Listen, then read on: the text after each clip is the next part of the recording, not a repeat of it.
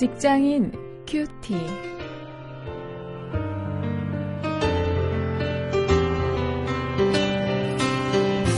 안녕하십니까. 5월 28일 여러분과 함께 말씀을 묵상할 원용일 목사입니다.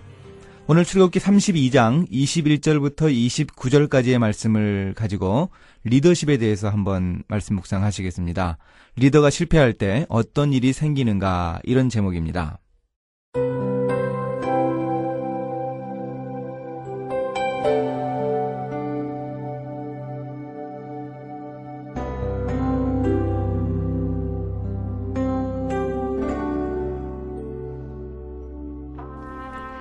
모세가 아론에게 이르되 이 백성이 내게 어떻게 하였기에 내가 그들로 중재에 빠지게 하였느뇨? 아론이 가로되 내 주여 노하지 마소서. 이 백성의 악함을 당신이 아나이다. 그들이 내게 말하기를 우리를 위하여 우리를 인도할 신을 만들라. 이 모세 곧 우리를 애굽 땅에서 인도하여 낸 사람은 어찌 되었는지 알 수 없노라 하기에 내가 그들에게 이르기를 금이 있는 자는 빼어내라 한즉 그들이 그것을 내게로 가져왔기로 내가 불에 던졌더니 이 송아지가 나왔나이다. 모세가 본즉 백성이 방자하니 이는 아론이 그들로 방자하게 하여 원수에게 조롱거리가 되게 하였습니다. 이에 모세가 진문에 서서 가로되 누구든지 여호와의 편에 있는 자는 내게로 나아오라 하매 레위 자손이 다 모여 그에게로 오는지라 모세가 그들에게 이르되 이스라엘의 하나님 여호와께서 이같이 말씀하시기를 너희는 각각 허리에 칼을 차고 진 이문에서 저문까지 왕래하며 각 사람이 그 형제를 각 사람이 그 친구를 각 사람이 그 이웃을 도륙하라 하셨느니라. 레위 자손이 모세의 말대로 행함에 이날에 백성 중에 삼천 명 가량이 죽인 바 된지라.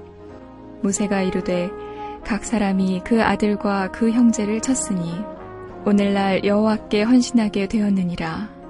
그가 오늘날 너희에게 복을 내리시리라.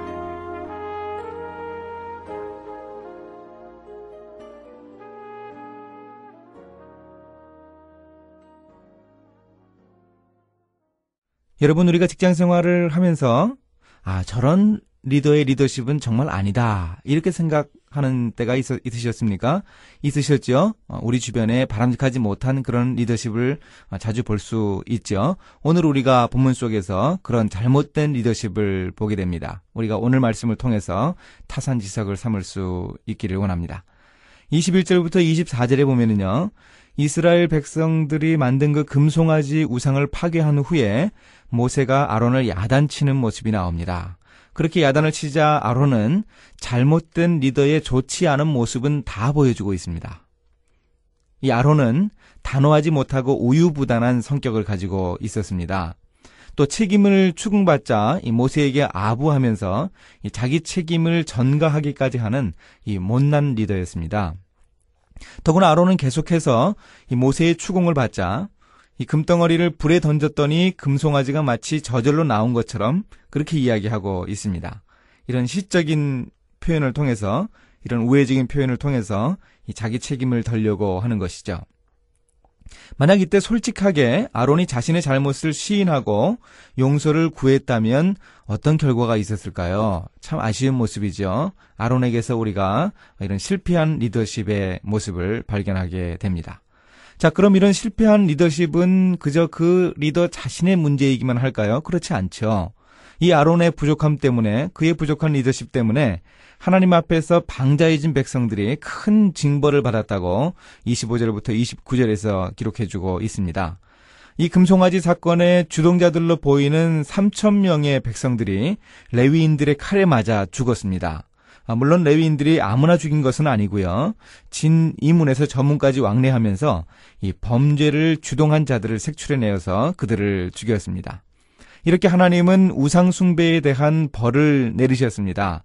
또 한편 그 과정에서 하나님께 헌신하는 새로운 지도자들이 생긴 것도 우리가 좀 주목할 만합니다. 28절, 29절에 나오는 레위 지파 사람들이 그들이죠. 하나님 편에 설 자가 누구냐 하니까 그들이 담대히 나서서 자기 동족, 잘못된 그 범죄를 한 그 잘못된 자기 동족들을 죽이고 하나님께 헌신할 수 있었습니다. 이렇게 지도자 아론이 우유부단하고 나약할 때 가까운 사람들마저 하나님의 이름으로 벌한 자들, 이들이 바로 헌신한 자들입니다. 아론이 아니라 그 레위인들이 바로 진정한 리더들이었습니다. 아, 우리 일터에서도 우리 어떤 공동체에서라도 이 명목상의 지도자가 아, 반드시 리더십을 가지고 있는 것은 아니죠. 헌신하는 자, 열정적인 자, 하나님께 자신의 삶을 온전히 드리는 자가 리더입니다. 그런 자가 보여주는 리더십이 진정한 리더십이지요. 그러니 오늘 우리 모두가 리더로 설 수 있어야 할 것입니다. 이제 한번 말씀을 가지고 실천거리를 찾아봅니다. 혹시 우리도 잘못을 추궁받을 때 변명하고 책임을 전가하지는 않는지 아론의 모습을 보면서 우리 자신을 돌아보아야겠습니다. 회개하고 용서를 구하는 그런 모습이 아니라 책임을 남에게 떠넘기고 있지 않습니까? 또한 레위인들의 모습을 보면서 하나님을 향한 참된 헌신은 무엇인가 생각해 보아야 합니다. 과연 우리는 하나님께 헌신하는 사람들입니까? 기도하시겠습니다. 하나님, 리더가 실패할 때 공동체에 크나큰 일이 생기는 것을 봅니다. 우리 일터의 리더들이 올바른 리더십을 견지하도록 붙들어 주시기를 원합니다. 또 우리 교회의 리더들, 이 나라의 리더들, 세계의 리더들을 주님께서 지켜 인도하여 주시기를 원합니다. 그들에게 바람직한 리더십을 허락하여 주시옵소서. 예수님의 이름으로 기도했습니다. 아멘.